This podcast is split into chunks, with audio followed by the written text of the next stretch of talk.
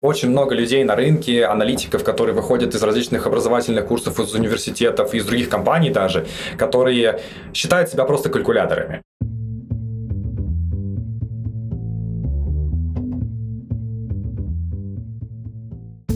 Привет, я Юра Агеев, и это 177 выпуск подкаста Make Sense. Вместе с гостями подкаста мы говорим о том, что играет важную роль при создании и развитии продуктов – люди, идеи, деньги, инструменты и практики.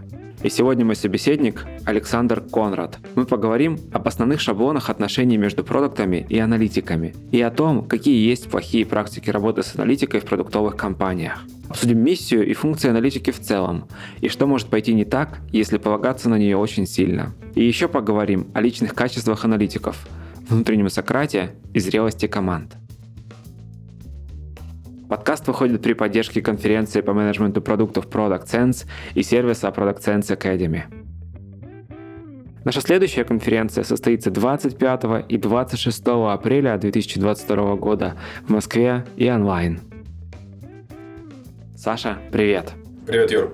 Расскажи немного про себя, пожалуйста. Я руководитель аналитики Центра технологий искусственного интеллекта в Тинькофф.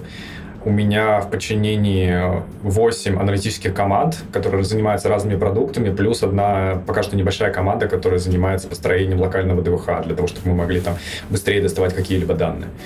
В аналитике где-то 5 чем-то лет. А, начинал вообще путь свой в аналитике еще когда в университете строил какие-то модельки в Excel, а потом в армии поднимал сервера Postgres. В армии сервера? В армии, да, да, да, да. да. Вот это да, неожиданно. Слушай, с тобой мы познакомились на матемаркетинге, на дискуссии аналитики против продукта. Жаркая дискуссия. Да. Жаркая дискуссия. Вот, ну, по-моему, мы тогда пришли к какому-то такому выводу, что против э, слова надо бы убрать, а попробовать посмотреть, как все-таки вместе. А, давай вот начнем с чего? С bad practice. С тех, ну, не знаю, шаблонов поведения, шаблонов отношений, которые выстраиваются между продуктовыми командами, аналитическими командами или продуктами-аналитиками, да, которые, ну, ты наблюдал, может быть, делились с тобой, и попробуем через это понять, а как все-таки было бы полезно строить эти отношения? В моей практике я видел несколько способов построения аналитических команд, и они такие. Первый — это сервисная команда. Это команда, в которой как бы приходит заказчик какой-то, он э, дает какую-то определенную задачу в определенной степени детерминизации. То есть, ну, как бы есть какие-то термины, как бы есть бизнесовая постановка, ее, соответственно, надо произвести сначала бизнес-анализ, понять, что нужно там сделать, как-то проспекать ее, как это называется, и потом уже ставить какую-то задачу техническую и в путь решать ее. Есть э, продуктовая команда. Продуктовая команда, как бы аналитик является неотъемлемой частью самой команды, и он отвечает не за решение какой-то конкретной задачи, то есть не за решение тасочки, не за построение борода, он отвечает так же, как и другая команда, за продукт. То есть если продукт не растет, но при этом там аналитик сделал нужные там борды вроде как, сделал там нужные АБ-тесты какие-то, то ну, это не успех. Это плохой результат команды, это плохой результат аналитика. Потому что его основная задача не обеспечивать команду ресурсами, инструментами и так далее, а основной его результат это именно увеличение какой-то ключевой метрики. Я сторонник второго варианта, но часто бывает такое, что нужно использовать первый. И часто я сталкиваюсь с тем, что команды, которые хотят продуктовую команду, хотят, чтобы аналитики были у них э, именно продуктовыми, чтобы они достаточно много вкладывались в развитие продукта и чтобы они коммитились на изменение метрики, но при этом относятся к ним как к сервисной команде. То есть им не дают никакого слова, от них не ожидают никаких дополнительных каких-то умозаключений, не дают им задавать вопросы. Очень часто на каких-то вопросах говорят, о, стой, это вообще не твоя работа, ты лезешь куда-то не туда, вообще там, почему ты задаешь вопросы разработчикам, сиди в своих данных, копайся, и все, дальше там не лезь. И часто это ну, вызывает, понятное дело, расстройство у аналитиков. Понятное дело, аналитики там приходят к своим руководителям так, ко мне и говорят, что, слушай, ну, блин, там, я пытаюсь что-то поменять, я хочу как-то влиять на продукт, а мне не дают. И, понятное дело, они, ребята начинают от этого фрустрировать э, и начинают задумываться о том, что, возможно, где-то вне компании, вне конкретно нашей команды есть жизнь получше, и там более крутые и более интересные продукты. Трава зеленее, продукты добрее. Да, да, да, да, да. То есть, ну, понятное дело, что все это зависит от уровня зрелости самой команды, от э, уровня зрелости самого продукта и руководителя. То есть часто мне приходится приходить э, в команду и начинать решать какие-то такие конфликты, выстраивать отношения между конкретно аналитиком и конкретным продуктом, что, ребятушки, если вы хотите вот такое вот отношение, хотите такие результаты, то вам нужно вот таким вот образом. Давайте я помогу вам перестроить ваши процессы к этому. Кто-то идет, и у нас получается какой-то хороший синергетический эффект, и тогда мне даже не приходится потом залазить в работу аналитика, потому что аналитик большой молодец, и он заинтересован в росте продукта. А кто-то нет, потому что некоторые продукты считают, что авторитарный стиль управления сильно лучше. Очень много чего ты проблематизировал, мне кажется. Давай разбирать по частям. С чего хотелось бы начать, это, мне кажется, интересная разница между аналитиком и продуктовым аналитиком. Вот у тебя прозвучало, да, то, что второй результат его работы это не какие-то дашборды, это не какие-то выгрузки, да, а это конечное влияние на метрики, если я правильно понял. Знаешь, просто сейчас пошел какой-то культ именно продуктовой аналитики, возможно, от этого я так и сказал. Mm-hmm. Но мне просто кажется, что вообще работа любого нормального, крутого, именно крутого аналитика, это не там построение каких-то дашбордов, это изменение каких-то процессов, это изменение каких-то метрик, то есть это какое-то конкретное изменение чего-то. Это не просто какая-то финтифлюшка, которая где-то появилась. То есть от того, что у тебя появилась дополнительная информация, у тебя не значит, что ты смог принять более качественное угу. решение. То есть можно по-другому это сформулировать. Информация имеет смысл тогда и только тогда, когда она оказывает влияние на принимаемое решение. Конечно. Окей. Это очень важная составляющая. Это качество аналитика, которое его личное, или это что это такое? Смотри, мне кажется, что здесь будет правильным сказать, что наверное, практически по всему рынку мы ищем таких людей, у которых это какое-то внутреннее состояние души, которые просто не могут сидеть сложа руки, когда где-то что-то происходит, какой-то бред, и они такие, типа, я готов вписаться в это говно. Но, по правде сказать, очень много людей на рынке, аналитиков, которые выходят из различных образовательных курсов, из университетов, из других компаний даже, которые считают себя просто калькуляторами. То есть, и, возможно, возможно, это проблема культуры, где эти ребята росли, потому что к ним именно относились так, и они не знают, как можно обращаться по-другому. Они не знают, что можно, оказывается, высказывать свое мнение абсолютно открыто, что тебя за это не будут избивать, что тебя не будут за это гнать. Нет, ты говоришь свое мнение, как бы тебя слушают, тебя всегда выслушают. Да, мнение может быть потом немножко отложено в сторону, но тебя всегда выслушают, потому что есть культура открытого диалога. Ну, тут получается, что людей действительно выращивают в таком mindset е. Я просматривал исследования, по-моему, New HR его делали, и там был интересный момент, кто ставит задачи аналитикам. Исследование, кажется, то ли 19 то ли 20 года, потом, если что, добавим ссылку. Ну, в общем, кто ставит задачи аналитикам? Первый пункт – формулирую сам. Второй пункт – топ-менеджмент. Третий – продуктовый отдел. Потом маркетинг, линейный руководитель, продажи, бла-бла-бла.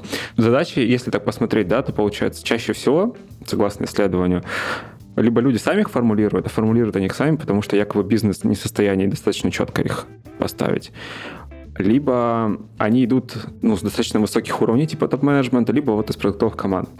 И вот это, кажется, не, не сильно мэчится, так, если подумать, с тем, что большинство аналитиков калькуляторов. Ну, типа, это, короче, это требует больших когнитивных способностей, чтобы эти задачи потом еще как-то преобразовать в результат. Или я не прав? Ну, смотри, тут же вопрос еще в том, какая была выборка в этом во всем исследовании. Возможно, просто исследование было заточено на каких-то взрослых аналитиков, которые там работают в достаточно крутых компаниях с развитой аналитической культурой. На своей практике я работал э, там не только в Тинькофф, я работал в других организациях, и там были ребята, которые являются чисто калькуляторами. И смотри, по поводу формулирования самостоятельно, Здесь есть определенного рода лукавость, потому что часто ребята, ребятам спускают какую-то бизнес-задачу, именно бизнесовую задачу достаточно широкого характера. Там, к примеру, нам нужно понять, как у нас отработала рекламная кампания. И вроде как э, поставил ее маркетинг. Но потом человек начинает ее декомпозировать, либо руководитель начинает эту задачу декомпозировать, и человек уже самостоятельно начинает себе там прописывать ожидаемый результат по этой задаче, согласовывать его с руководителем и потом презентовать результаты основному заказчику. То есть в моей работе часто бывает такое, что приходят действительно очень плохо формализованные задачи, и аналитику приходится самостоятельно изучать, что там нужно все-таки сделать. Mm. То есть, знаешь, включать такого внутреннего Сократа и ходить просто, и заделывать мозги всем людям, которые связаны с этим процессом, и узнавать, а что вы вообще хотите? И самый главный вопрос, зачем вам это все нужно? Для чего вы хотите это получить? Это может восприниматься как то, что я поставил задачу самостоятельно. Но это не значит, что человек понимает до конца, что ему нужно там сделать, и что он понимает контекст всего бизнеса. То есть он понимает, что вот это важнее сейчас, чем вот это. И я часто встречался с ребятами, которые им просто реально ставят задачу, и они просто ее идут делать и даже не задаются вопросами. То есть я достаточно много провожу за последний год-полтора провел собеседований, и очень многие ребята, которых мы спрашивали, говорят, откуда тебе приходит задача? Он такой, ну вот мне поставил там продукт, маркетолог, не знаю, операционный директор задачку, я пошел я сделал, принес результат. При этом не задав вопросы, зачем это нужно, а какой результат нужен, просто там, мне сказали сделать табличку, я сделал табличку, показал ее. А дальше там начинаются всякие вопросы, а вот это мне еще покажи, а вот это вот еще покажи, а вот это еще покажи. Ну, это вот как раз-таки те люди-калькуляторы, о которых мы говорим. Люди-калькуляторы, все-таки интересно. Мы даже такую толстовку хотим сделать, чтобы это, знаешь, такой во всю спину было написано «Я не калькулятор». Давай тогда вот так. А что плохого в том, чтобы быть калькулятором? Ничего в этом плохого нет. Это просто, знаешь, роль определенная. Это знаешь, как сказать, что типа, что плохого в том, чтобы быть таксистом? Ничего плохого нету. Это просто твоя роль, которую ты выполняешь в обществе. Просто когда мы начинаем говорить о крутых аналитиках, к крутым аналитикам начинаются предъявляться какие-то определенные mm. требования. И в этих требованиях всегда заложено, что человек может принимать какие-то решения. Калькулятор он просто не способен принимать эти решения. Он выполняет лишь то, что ему говорят. Как бы он может вырасти до человека, который может помогать принимать решения и принимать их самостоятельно.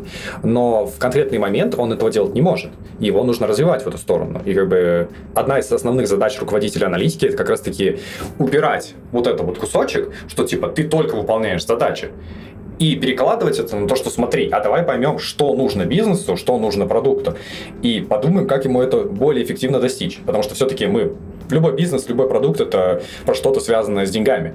И как бы тут надо как научиться варьировать и находить баланс. Окей, давай, знаешь, попробуем немного заземлить это все-таки.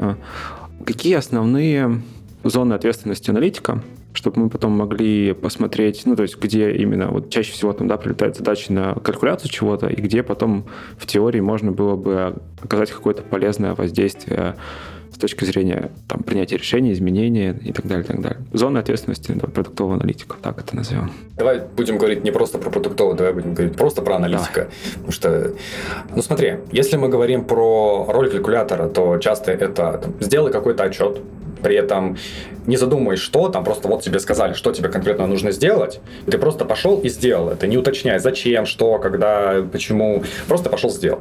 Это выгрузки какие-то простые клиентов каких-то для того, чтобы сделать какие-то рассылки. Это, не знаю, посмотреть, к примеру, на то, как что-то происходит у других, настроить какой-то простой ETL-процесс, собрать какую-то маленькую витринку и там провести какой-то маленький ad-hoc. Под ad-hoc подразумевается здесь, опять же, какие-то выгрузки, посмотреть какие-то чиселки, типа настроить какие-то простые достаточно вещи, там, не знаю, рассылки какие-нибудь. Это вот все часто работа простого калькулятора. И сделай, посчитай, как бы не думай зачем, просто мне нужны есть цифры. Все.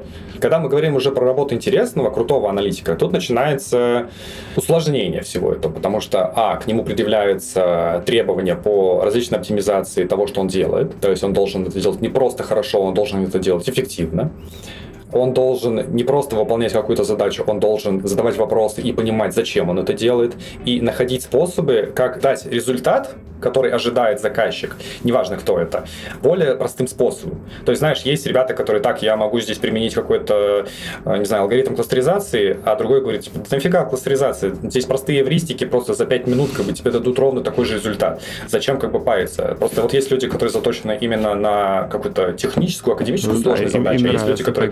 Поиграться, да, с чем-то. Да, да, да, им нравится, и это тоже, опять же, нормально, это, опять же, хорошо, и такие люди нужны обязательно в команде. А есть те, кто заточен больше на принесение именно какого-то продуктового бизнесового результата. Вот, и к аналитикам часто именно предъявляется такие требования. Либо ты должен быть очень крутым академически прокачанным, технически прокачанным человеком, либо ты должен все-таки уходить в какую-то продуктовую составляющую. И часто команды аналитики, они все-таки состоят из таких очень жестких э, аналитических, технических спецов и ребят, которые все-таки за числами видят людей и видят процессы, над которыми нужно работать и улучшать их. То есть ты говоришь о том, что вот та самая продуктовая составляющая, продуктовое мышление, да, то есть понимание бизнес-контекста, понимание клиентской аудитории и как раз вот та самая сократическая э, способность задавать вопросы и мучить всех на тему того, зачем мы это делаем. Ну, сократическая способность это скорее про то, а, чтобы выявить эту проблему. А вот продуктовое мышление, продуктовая культура, оно, знаешь, даже какое-то бизнесовое мышление. То есть там про продукт можно этот. То есть это да, это как раз таки возможность задуматься человеку о том, что ты делаешь задачу не просто для того, чтобы ее сделать, не просто для того, чтобы получить какие-то циферки, а для того, чтобы принести какую-то пользу. И часто я сталкиваюсь с аналитиками, которые от этого фрустрируют, то, что у них нет возможности каким-то образом влиять. А другие, наоборот, фрустрируют от того, что от них требуют этого, а они не хотят этого. Mm. Они хотят просто пилить задачки. Я хочу просто там сделать модель, я хочу просто сделать какой-нибудь крутой алгоритм. Все, не трогайте меня, пожалуйста, я хочу просто этим заниматься. И вот над такими ребятами часто ставят просто каких-нибудь лидов, либо каких-то других ребят, менторов, которые просто занимаются тем, что перекладывают бизнес-языка на какой-то более-менее технический язык, и потом как бы является демпфером между техническим специалистом типа, и бизнесом. Переводчики, вот. Да, да, да, да, да. То есть, понятное дело, что там мы, как руководители аналитики, наверное, все стараемся развивать во всех своих ребятах э, софт-скиллы для того, чтобы они могли общаться с любого рода заказчиками, но все-таки есть люди, у которых природные способности к коммуникации сильно выше, и они в этом более заинтересованы. И Лично мой подход такой, что у меня достаточно высокий уровень индивидуализации, и я стараюсь находить сильные стороны каждого своего сотрудника и как бы давать ему задачи именно исходя из его сильной стороны. Параллельно прокачивать какие-то, конечно, слабые стороны, где ему все-таки нужно прокачаться для того, чтобы стать прям крепким среднячком. Ну да, да, интересно получается, что действительно может быть, что человеку нравится прям модельки пилить или запросы какие-то делать, у меня были случаи, когда аналитика была на супер зачаточном состоянии, то есть там, ну, реально надо было очень быстро, очень много чего делать, различные отхоки, отчеты, прям супер-супер база, супер базовая инфраструктура. И у меня был аналитик Джун, э, который был супер крутым образованием, и он пришел, и он просто не выдерживал темпа. При этом был он очень умный, у него очень крутая подготовка, и я просто понял и принял решение, говорю, чувак, ну, мы пообщались с ним, я говорю, слушай, кажется, что тебе в нашей команде тяжело, и он сам это признает, что кажется, тебе нужно переходить в команду, где есть уже сформированные процессы и где есть э, более сложные академические задачи. Он такой, блин, спасибо, я, короче, боялся себе в этом признаться, и вот мы его перевели, и он там счастлив в этой команде находиться. То есть, мне кажется, это достаточно важная составляющая руководителя, вот видеть вот эти сильные стороны, а, понимать, особенности человека. Окей, понял. Давай перейдем к следующей части. Как раз она, мне кажется, логично отсюда следует. Про миссию аналитики. Мы уже в начале упомянули про то, что ну, информация должна приводить к каким-то изменениям, помогать принимать решения. В общем, давай попробуем описать эту самую миссию чуть более развернутой. Зачем аналитика? Я, наверное, сейчас начну немножко издалека. Недавно в общении с одним э, очень крутым продуктом мы затронули такую тему, что произойдет, если там, кто-то из продуктовой команды сделает свою работу плохо. Вот если, допустим, свою работу плохо сделает разработчик, то все узнают об этом прямо в моменте. Ну, просто потому что представь, у тебя там что-нибудь упало, как бы ты сразу все, тебе сам пришли, сказали, отрепортили, все, все в огне. Что произойдет, если аналитик сделает не очень хорошо и некачественно свою работу? Ты примешь просто неправильное стратегическое решение, о котором ты узнаешь через 5 лет. Ты просто будешь идти не в ту сторону, когда тебе надо было там идти на 45 градусов, а ты шел на 90 градусов. Или вообще на 180. И все, и ты вообще идешь не в ту сторону. И основная задача, вот и миссия, наверное, тогда аналитики, исходя из этого, это помогать принимать корректные решения и как бы нести ответственность так же, как и продукты за эти решения. И, наверное, основная его задача — это быть критическим. Потому что часто бывает такое, что в командах, э, особенно где продукты выросли не из разработчиков и не из аналитиков, они фонтанируют идеями, у них очень много идей, они хотят очень много чего реализовать, и аналитик должен здесь стать вот таким вот демпфером, замедлителем и сказать, чувак, постой, давай сначала посчитаем, вообще нам нужно ли это делать. Мы можем делать все, что угодно. У нас и ресурсы есть, и команда есть, все, что угодно есть. Но нам нужно отприоритизировать это все. Сначала понять, чем мы будем заниматься. Аналитик здесь должен быть таким супер критическим мыслящим чуваком, который придет и скажет, о, стоять, надо подумать сначала. И принять решение, в какую сторону мы будем идти, исходя из тех целей, которые мы ставим перед развитием продукта и бизнеса. Как аналитик может помочь с этим? Ну, вот смотри, мы уже да, обсуждали задачи, но все-таки Хочется, может быть, какой-то более конкретный пример, потому что ты вот упомянул про приоритизацию. Приоритизация вообще это такая, я даже не знаю, как ее назвать, сложная тема. У нас был подкаст э, с Виталиком Мышляевым про фреймворки приоритизации, и там только вот то, что он собрал, там, по-моему, порядка 40 или 50 было самых разных. И где-то использовались числа, где-то не использовались числа, где-то использовались какие-то, знаешь, экспертные метрики, оценочные такие. То есть вот как Аналитик может помочь продуктовой команде, продукту либо приоритизировать, либо помочь принять решение. Смотри, здесь мое мнение такое. Во-первых, я наверное, не сторонник прям классического data-driven подхода, когда у нас все идет исключительно от данных. Я сторонник больше подхода data-informed, когда данные являются лишь частью той информации, на которой принимает решение. Все-таки помимо количественных исследований, количественных данных, у нас есть еще качественные данные. Это какие-то опросы, это customer development, это коридорки те же самые и так далее и тому подобное. То есть экспертное мнение тоже. То есть э, основная задача здесь аналитика, как бы взять вот это все, что связано с количественными данными и возможно, какими-нибудь качественными исследованиями, собрать, сагрегировать и вытащить оттуда какое-то зерно и дать эту информацию как раз-таки человеку, который будет принимать решение о том, в какую сторону двигаться. И потом очень активно участвовать в этом. Не так, что, типа, смотри, я тебе дал информацию, вот тебе страничка Вики, а ты дальше там как-нибудь уже сам. Нет, прям очень плотно участвовать во всем этом процессе. Очень много разговаривать, спорить, иногда высказывать мнения, которые являются непопулярными. Но потом был у меня такой случай, когда было принято такое решение, его запустили, и через полгода оно развалилось. Ну, то есть оно не смогло запуститься. И пришли к аналитику и сказали, что ты, ты, ты, ты виноват виноват ты в том, что мы это сделали. Ты нас не Надо остановил. Было да. под ноги.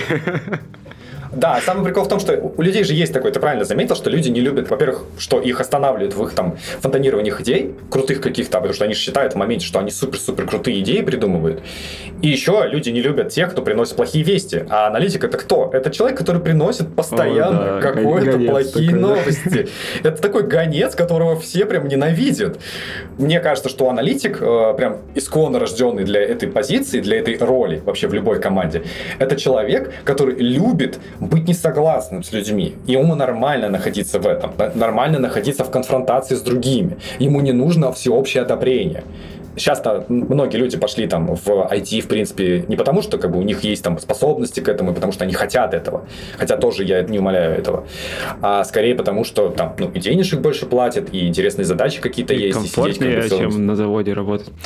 Комфортнее, да, конечно же, потому что все-таки сидеть в теплом, крутом офисе 25-этажном э, с пуфиками и смузи сильно более интересно, да, чем на заводе. Как, ну, хотя, опять же. Да, завод завода рознь тоже. Если там сталь льется, это как минимум красиво. Блин, э, ты вот сейчас рассказывал, да, про человека, у которого есть стремление, даже не стремление, а способность находиться в позиции несогласности с окружающими, с командой, э, там, с руководством. И мне прям в голове вспыхнул один человек, это правда. Ну, то есть просто по наблюдениям видно, что человек способен в этом находиться, и это его работа. Ну, и как бы он от этого, ну, я не знаю, страдал или нет, но надеюсь, нет. Но тут э, тогда другая, знаешь, штука. Почему еще это может не нравиться, да, вот восприятие аналитики. Вначале ты очень хорошо сказал, да, что она помогает принимать корректные решения. Вопрос тогда стоит в определении корректности. Давай попробуем. Это вот как раз-таки очень сложно. То есть, смотри, если мы подразумеваем, что корректное решение приводит к какому-то определенному хорошему бизнес-результату, то понятие корректности пол, ну, очень сильно размывается, потому что... Ну, во-первых, мы результат узнаем через 5 лет, например, или через да, год. Да, да, да, да, да, да. То есть это очень отложенная метрика, как бы ты через какой-то длинный промежуток времени сможешь только узнать свой результат. Поэтому единственное, наверное, мерило успеха, это может быть то, что ты сделал все возможное, исходя из тех ресурсов, из той информации, которая у тебя сейчас есть, и ты смог ее каким-то образом сагрегировать, чтобы принять то решение, которое можно принять mm-hmm. на основе этих данных. К примеру, как проходит э, анализ различных там компаний в инвестиционных фондах. То есть они начинают изучать какую-то компанию, начинают там изучать рынок, начинают изучать конкурентов и все остальное, и на основе имеющейся информации, а самое главное, что информация это всегда асинхронный источник. То есть как бы у одного человека эта информация больше, у другого человека информации меньше. И они могут принять абсолютно разные решения, кардинально причем разные. И вот тут то же самое. Как бы аналитик занимается тем, что он пытается собрать как можно больше информации, агрегировать это, все, свести в какие-то понятные шаги, предоставить эти шаги продукту, который уже будет решать. Потому что у продукта, помимо количественных исследований, которые приносит ему аналитик, есть еще качественные, есть еще понимание того, что может сделать разработка, дизайн и все остальное. То есть у продукта просто шире картина, у аналитика шире картина просто в определенной области. А у продукта уже картина в каждой из функций, и тоже, кстати, не факт, потому что есть, возможно, супер крутые продукты, которые в каждой функции супер боги. Но при этом у них шире взгляд на сам рынок и на сам продукт. И они понимают, какие есть у него возможности и какие у него есть ресурсы для того, чтобы достичь какой-то цели. Принимая решение, мы опираемся на какую-то модель мира в нашей голове. то вот то, что ты сейчас сказал, вот, кстати, игра на арбитраже информации, да, ну, то есть, когда ты знаешь и не знаешь, это тоже отдельная там, длительная история, и конкретно в примере аналитики, мне кажется, она очень хорошо подсвечивает то, что наличие или отсутствие информации может иметь непосредственные финансовые временные, какие угодно последствия на развитие событий дальнейшее. Так вот, принимая решение, мы такие, окей, вот у меня модель мира такая, в нее я включаю, значит, вот те же самые исследования, там, коридорки и так далее, так далее. Ну, в общем, ага. Мне кажется, это решение надежным. Тут ко мне приходит аналитик и говорит, условно, чувак, в твоей модели мира не достает вот этих двух кусочков. Попробуй добавить их в свою модель. И после этого посмотреть на свое решение. То есть в каком-то смысле тогда получается, что аналитик может помогать апдейтить модель мира людей, которые потом решение все-таки там, должны финальное какое-то принять. Да, слушай, мне нравится это описание. Но ну, получается, знаешь, как стена такая, что там просто каждый человек выносит свой маленький кирпичик из информации, и в зависимости от этих кирпичиков вот складывается общая картина. Даже не кирпичики, а, наверное, эти вот эти вот маленькие пазлы, огромного пазла, и как бы каждый вставляет свой кусочек для того, чтобы получилась общая картина. Окей, идем дальше. Здесь, знаешь, чем мне хочется затронуть? Та ситуация тоже, в которой самостоятельно оказывался и наблюдал много раз, это... Ну, первое, это паралич, анализа. А вторая — это близкое к этому состояние, но знаешь, это уменьшение вот амбициозности принятых решений. Когда ты слишком сильно опираешься на данные и настолько в них веришь, что они начинают тебя пугать уже, откровенно говоря. Смотри, давай тогда начну с аналитического паралича. Это реальная проблема, реальная проблема, с которой сталкиваются практически все аналитики, и ряд других ребят, то есть там бездевы, продукты и все остальное. Кажется, что это какая-то бага в мышлении, какое-то когнитивное искажение, что мы думаем почему-то, что нам нужно для принятия какого-либо решения информацию собирать до последнего. Вот вся информация, которая есть, вот пока мы ее не соберем, мы не сможем принять решение. При этом мы исключаем просто принцип Паретта, что 20% информации может покрыть там 80% наших каких-то различных вожделений. Нет, мы хотим собрать 80% информации, как бы мы тратим сильно-сильно больше этого. Но проблема в чем? Мы же не знаем, какая информация нам конкретно нужна для того, чтобы принимать решений. И поэтому это, наверное, какой-то уже когнитивный навык, чтобы остановиться, в нужный момент остановиться. Я думаю, что это только с опытом приходит. Либо, не знаю, нужен какой-то ментор, который скажет, типа, слушай, вот ты здесь сделал достаточно, дальше копать не нужно. Скорее всего, ты будешь просто подтверждать то, что ты и так уже знаешь. То есть я думаю, что это все-таки таким образом, возможно, развивается. Можно наблюдать за собой и отслеживать, пытаться, опять же, отслеживать момент, а, когда ты, продолжая исследование какое-то или анализ данных, ты перестаешь получать новое что-то. Да, да, да. То есть ты просто, ты просто перемалываешь ту информацию, которая у тебя есть. То есть, ну, я сам страдаю аналитическим параличом. У меня, чтобы ты понимал, у меня есть мой там личный телеграм-канал, в котором там нахожусь только я, он чисто для меня, и он называется аналитический паралич. Потому что что я там вместо того, чтобы начать высказывать что-то вовне, я почему-то сижу и просто информацию сам себе как бы закидываю. Я там изучаю, там, не знаю, там, а как лучше коммуницировать, как лучше проводить переговоры, там, про эмоциональный интеллект, различные какие-то математические штуки. И я все думаю, что мне нужно этого больше. Для чего мне это нужно больше? Для того, чтобы быть лучше. Но я понимаю, что там с каждой новой книгой, которую я прочитал, я не становлюсь лучше в этой теме. То есть, ну, я что-то узнаю какие-то супер маленькие нюансы, которые я мог бы узнать потом. Но если это не реализовать, а, ну, то есть не применить, то тогда это складирование идет. Да, в самом начале мы с тобой еще говорили о том, что аналитика еще должна быть, наверное, к месту. Потому что часто такое бывает, что там мы пытаемся собрать какую-то информацию, очень-очень много информации собираем, а ее некуда применить. И как бы эта информация забывается. Mm, это как... Можно еще привести пример, если ты прошел какой-то курс или прочитал какую-то книгу просто по фану, то, скорее всего, она не запомнится да, хорошо, да, да. так хорошо, как если бы ты сразу же это в бой кинул. Да, да, да, да, да, потому что у тебя нет сферы применения, а как бы наш мозг так работает, что мы лучше запоминаем тогда, когда что-то начинаем применять. Просто от того, что мы прочитали, мы не стали лучше понимать это. Нам надо либо применить это, либо кому-то рассказать, тоже доходчиво. Ну, как там завещал Ричард Фейнман. Окей, с параличом понятно. С той ситуацией, когда данные начинают давить, э, знаешь, вот где-то было Остап Бендер, по-моему, Шуре говорил, да. Вы знаете, Шура, я тут узнал, что на каждого человека давит э, атмосферный столб в 400 килограмм или что-то такое. И в последнее время мне стало очень тяжело его переносить. Так, и здесь. Чем больше ты знаешь, тем больше страдаешь. Ну, как писал кто-то Грибоедов, да, горе от ума. То, наверное, то же самое. У меня, знаешь, наверное, нет ответа на этот вопрос, прям какого-то сформулированного. Мне единственное, что кажется, что реально есть проблема с тем, что мы пытаемся запихнуть в себя как можно больше информации, и мы пытаемся как можно больше ориентироваться чисто на данные, при этом исключая людей, которые находятся за этими данными. Mm. То есть, наверное, практически у каждого руководителя аналитики есть э, у себя в загашнике где-нибудь VPR для своих сотрудников. Это сделать так, чтобы сотрудники перестали относиться к людям, клиентам там, какого-то конкретного бизнеса, как к цифрам просто. То есть это просто статистические какие-то выкладки, как работают там пользователи. Потому что все-таки за этими цифрами есть пользователи, которые что-то хотят от продукта, что-то хотят от бизнеса. А мы про это забываем. И часто мы оперируем только данными, но при этом забываем полностью про какие-то качественные исследования. Мы там начинаем улучшать алгоритмы, а при этом пользователям становится все хуже и хуже и хуже. Хотя при этом цифры у нас начинают немножечко расти-то.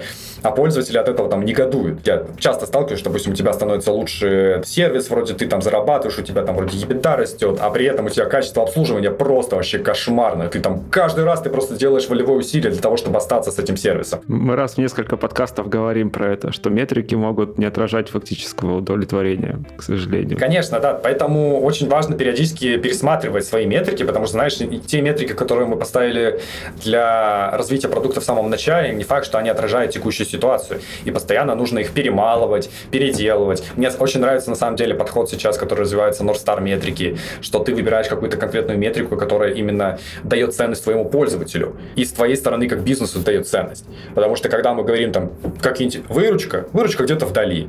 Мы говорим говорим про аудиторию, ну вот пришла у нас аудитория, а какую ценность мы для этой аудитории сделали? Непонятно. То есть надо как бы изучать все это.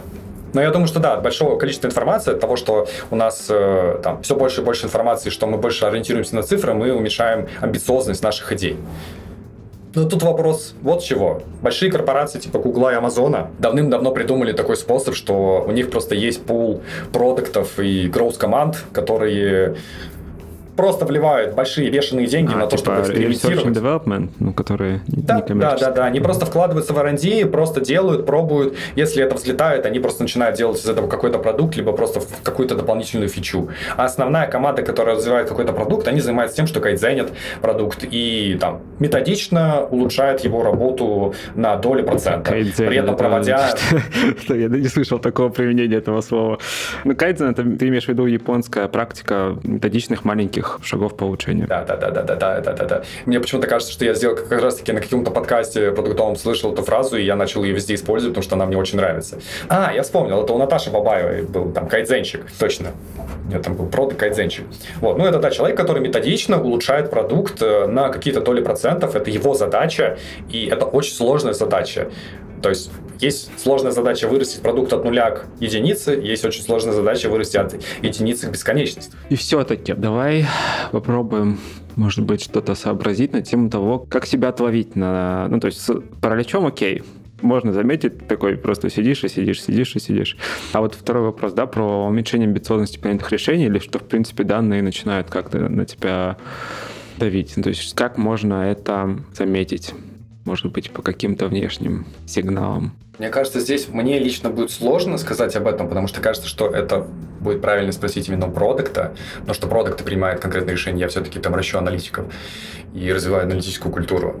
Но мне кажется, что если в команде нет культуры открытого диалога, если каждый член команды не может высказать свое мнение о том, какую сторону развиваться и принятие всех решений прикладывается на одного человека, чаще всего это продукт, то кажется тогда да, у тебя будет, получается, ты просто будешь э, выполнять какие-то мелкие хотелки по очень мелкому улучшать продукт. А если ты такой пришел, у тебя, не знаю, разработчик такой говорит, чуваки, мы тут вообще, не знаю, не видели никогда вот этой проблемы, а тут вроде есть там огромная аудитория, которой мы можем там супер круто помочь, и нам там разработка нужна там вот столько-то, столько-то, столько-то. И тут уже вопрос, какая есть культура в команде. Потому что если культура в команде крутая и открытая, и они могут друг с другом делиться этими идеями, то кажется, что команда сможет там зарелизить эту фичу, и она, возможно, опять же, возможно, даст какой-то импакт для продукта. А если культура закрытая, то продукт скажет, слушай, у нас есть roadmap на этот квартал, который мы согласовали с топ-менеджерами и с советом директоров. Возможно, возможно, если нам топ-менеджеры в следующий квартал не спустят каких-то определенных хотелок, мы что-нибудь сделаем. Но тут уже хз. Ты очень живо описал ситуацию. Смотри, по-моему, уже упоминалась эта фраза про уровень зрелости. Уровень зрелости команды. Вопрос глубокий, сложный. Давай попробуем к нему подойти вот с какой стороны. В данном подкасте оставим попытку э, поменять всех вокруг людей позади. Ну нет, ну нет, давай попробуем все-таки. Это ж так интересно. Да, ну, слушай, у нас есть уже выпуски про корпоративную культуру. Но интересно тогда вот что зайти. Если мы говорим все-таки про аналитику и про аналитиков, тебя вот уже звучала эта мысль несколько раз, тоже м, про способность задавать вопросы, способность быть окей с состоянием, когда ты не согласен с мнением большинства и так далее, и так далее. То есть это то, что человек может культивировать в себе, то, что руководитель может помогать ему культивировать в себе будем считать, что команда плюс-минус слушает. Может быть, она не совсем еще зрела до конца, но, допустим, эта часть у нас как-то решена. Так вот, как все-таки либо в себе самостоятельно вырастить такие качества, либо как руководителю помочь ребятам, своим девчатам с этим. Слушай, крутой вопрос. У меня было несколько подходов, и несколько подходов именно с моими джунами. Я решал эту проблему следующими способами. Я давал людям книгу, это «Спроси маму» Роба Фицпатрика, и давал им платоновские диалоги. И как бы смысл заключался в том, что «Спроси маму» — прекраснейшая книга, которая учит тебя задавать правильные вопросы. Средний бизнес. И а, вообще, то есть вот самый прикол в том, что она учит задавать вообще в принципе любые правильные вопросы. Ну что, ну мы как задаем? А тебе вот это нравится? И человек такой, да, нет, как бы ты от этого никакой информации не получаешь. Mm. И с помощью этой книги, с помощью там каких-то небольших сессий со своими ребятами, я их научил как бы задавать эти вопросы. И знаешь, какой стал для меня метрикой, что я все делаю правильно? Когда ко мне начали приходить продукты и говорить, блин, они меня достали, они так много вопросов задают. Это, конечно, хорошо, но они меня так достали. И самое главное, что ребят это прям драйвит. Они кайфуют от того, что они пытаются разобраться в чем-то, им нравится это. И я от этого кайфую, потому что раньше эту роль приходилось там выполнять во многом мне. Мне приходилось выяснять, заниматься спеканием, вот этим всем. И сейчас ребята становятся самостоятельны. То есть таким еще образом растится сама самостоятельность. И у ребят возникает критическое мышление. Единственное, что возможно, у меня смещенная выборка с тем, что у меня ребята, которые есть у меня, у них были врожденные качества по критическому мышлению, и я не знаю, есть ли возможность развить критическое мышление у людей, у которых нету Должна быть. задатков на это. Недавно тоже обсуждали три качества, которым не учат современное образование, критическое мышление, фальсифицируемость и я забыл третье.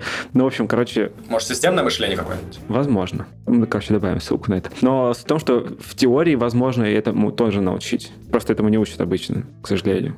Ну да, то есть нам в школе, в университете, нам что говорили всегда? Слушайте его отбивают. преподавателя. Да, его там... да, слушайте преподавателя. Преподаватель знает лучше. А в школе всегда было что?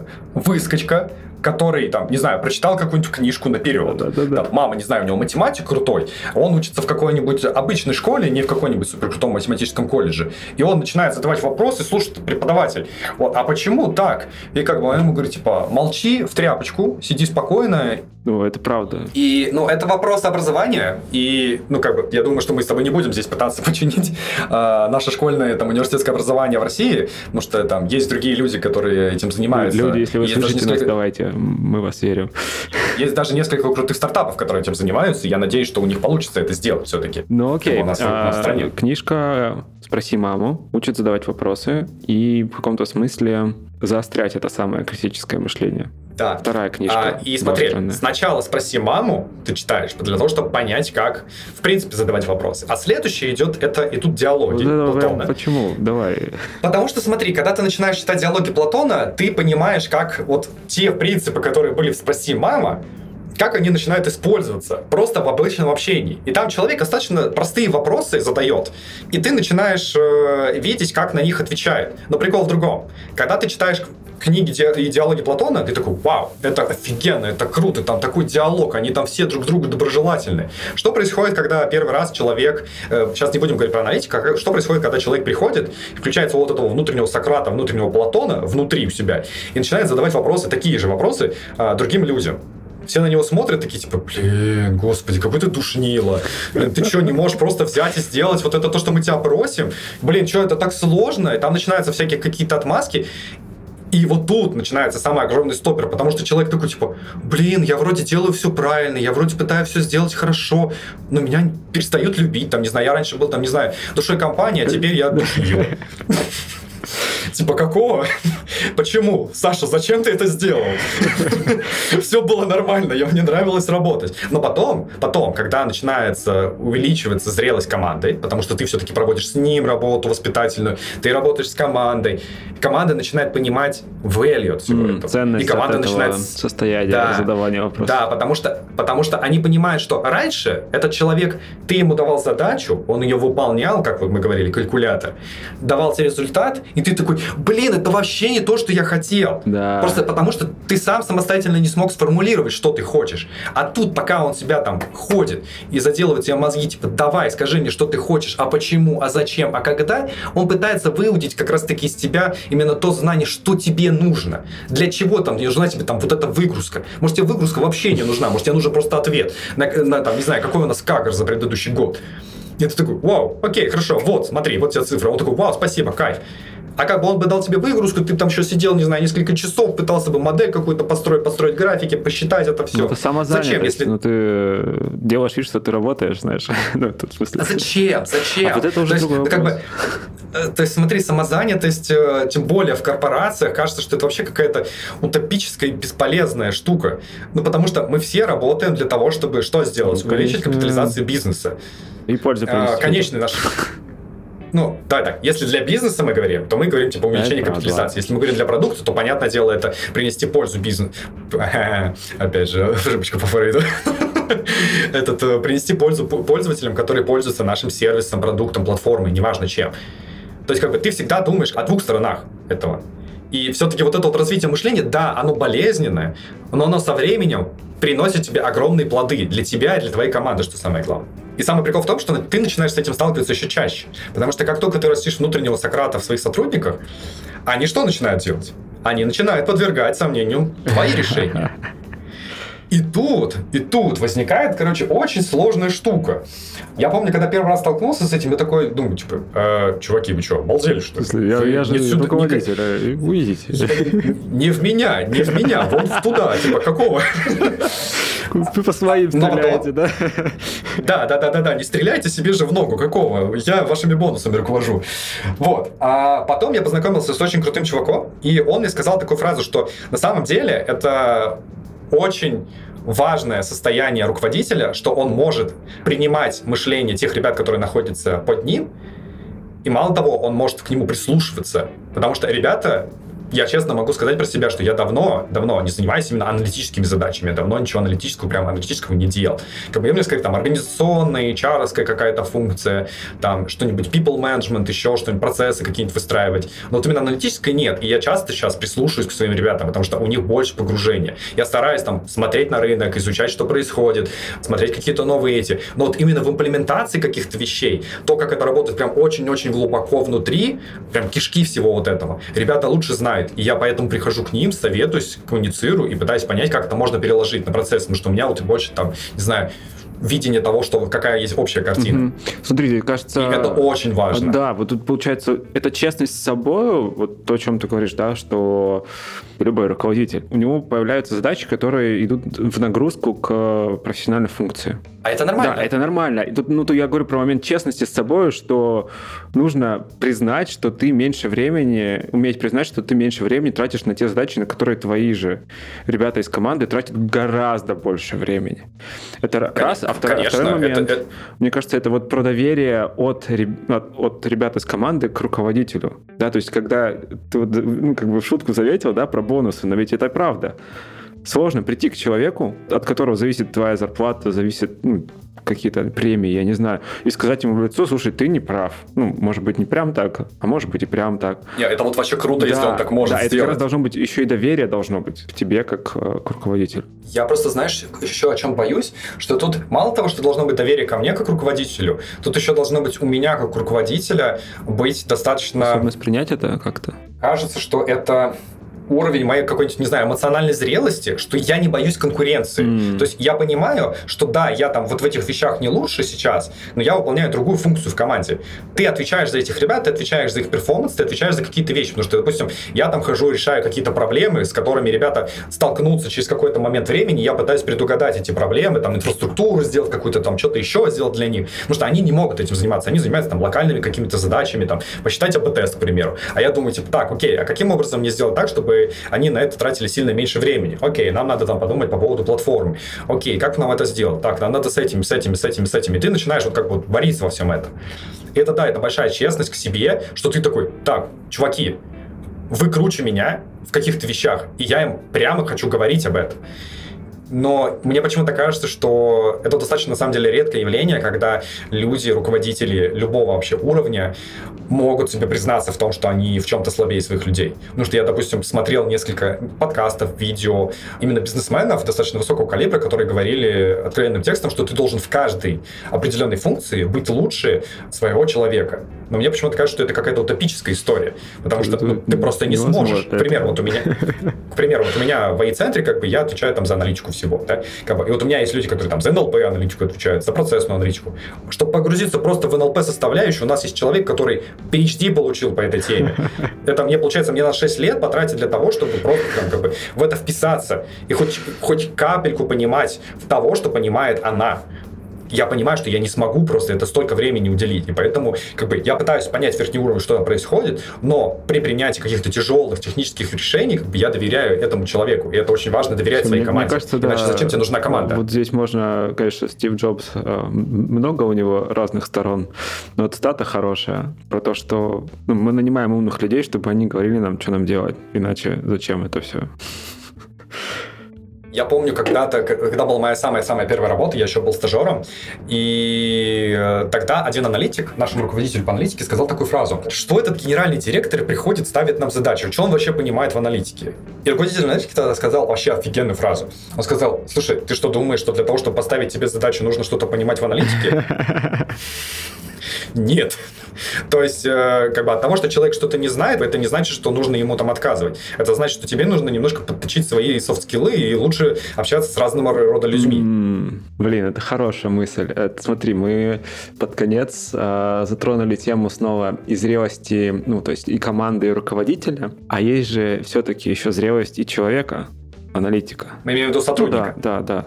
В том числе там часть да, про внутреннего Сократа и часть э, про ориентацию и на пользу компании, на то, чтобы собранная информация, про сделанные отчеты и так далее, они оказывали влияние на принятие решений и в том числе на отношения к другим людям, да, потому что ну, можно отлететь с цифрами в сторону. Ну да, да. Давай. Кстати, Давай. извини, можно я тебя докину тогда сразу? А, просто у меня есть, можно сказать, Библия, по которой я живу как руководитель, и я когда ее только увидел, я прям ее вцепился в нее зубами и начал изучать. Есть такая крутая страничка в интернете, да, у лидера от mm. э, Профиру, да. от Егора Руди и его HRD, и, к сожалению, я не помню, как зовут. Девушку Таня Голованова вроде офигенная страничка, которую я, во-первых, сам зачитал до дыр. У меня есть все эти книги, я часть из них прочитал, я дальше продолжаю развиваться в этой теме.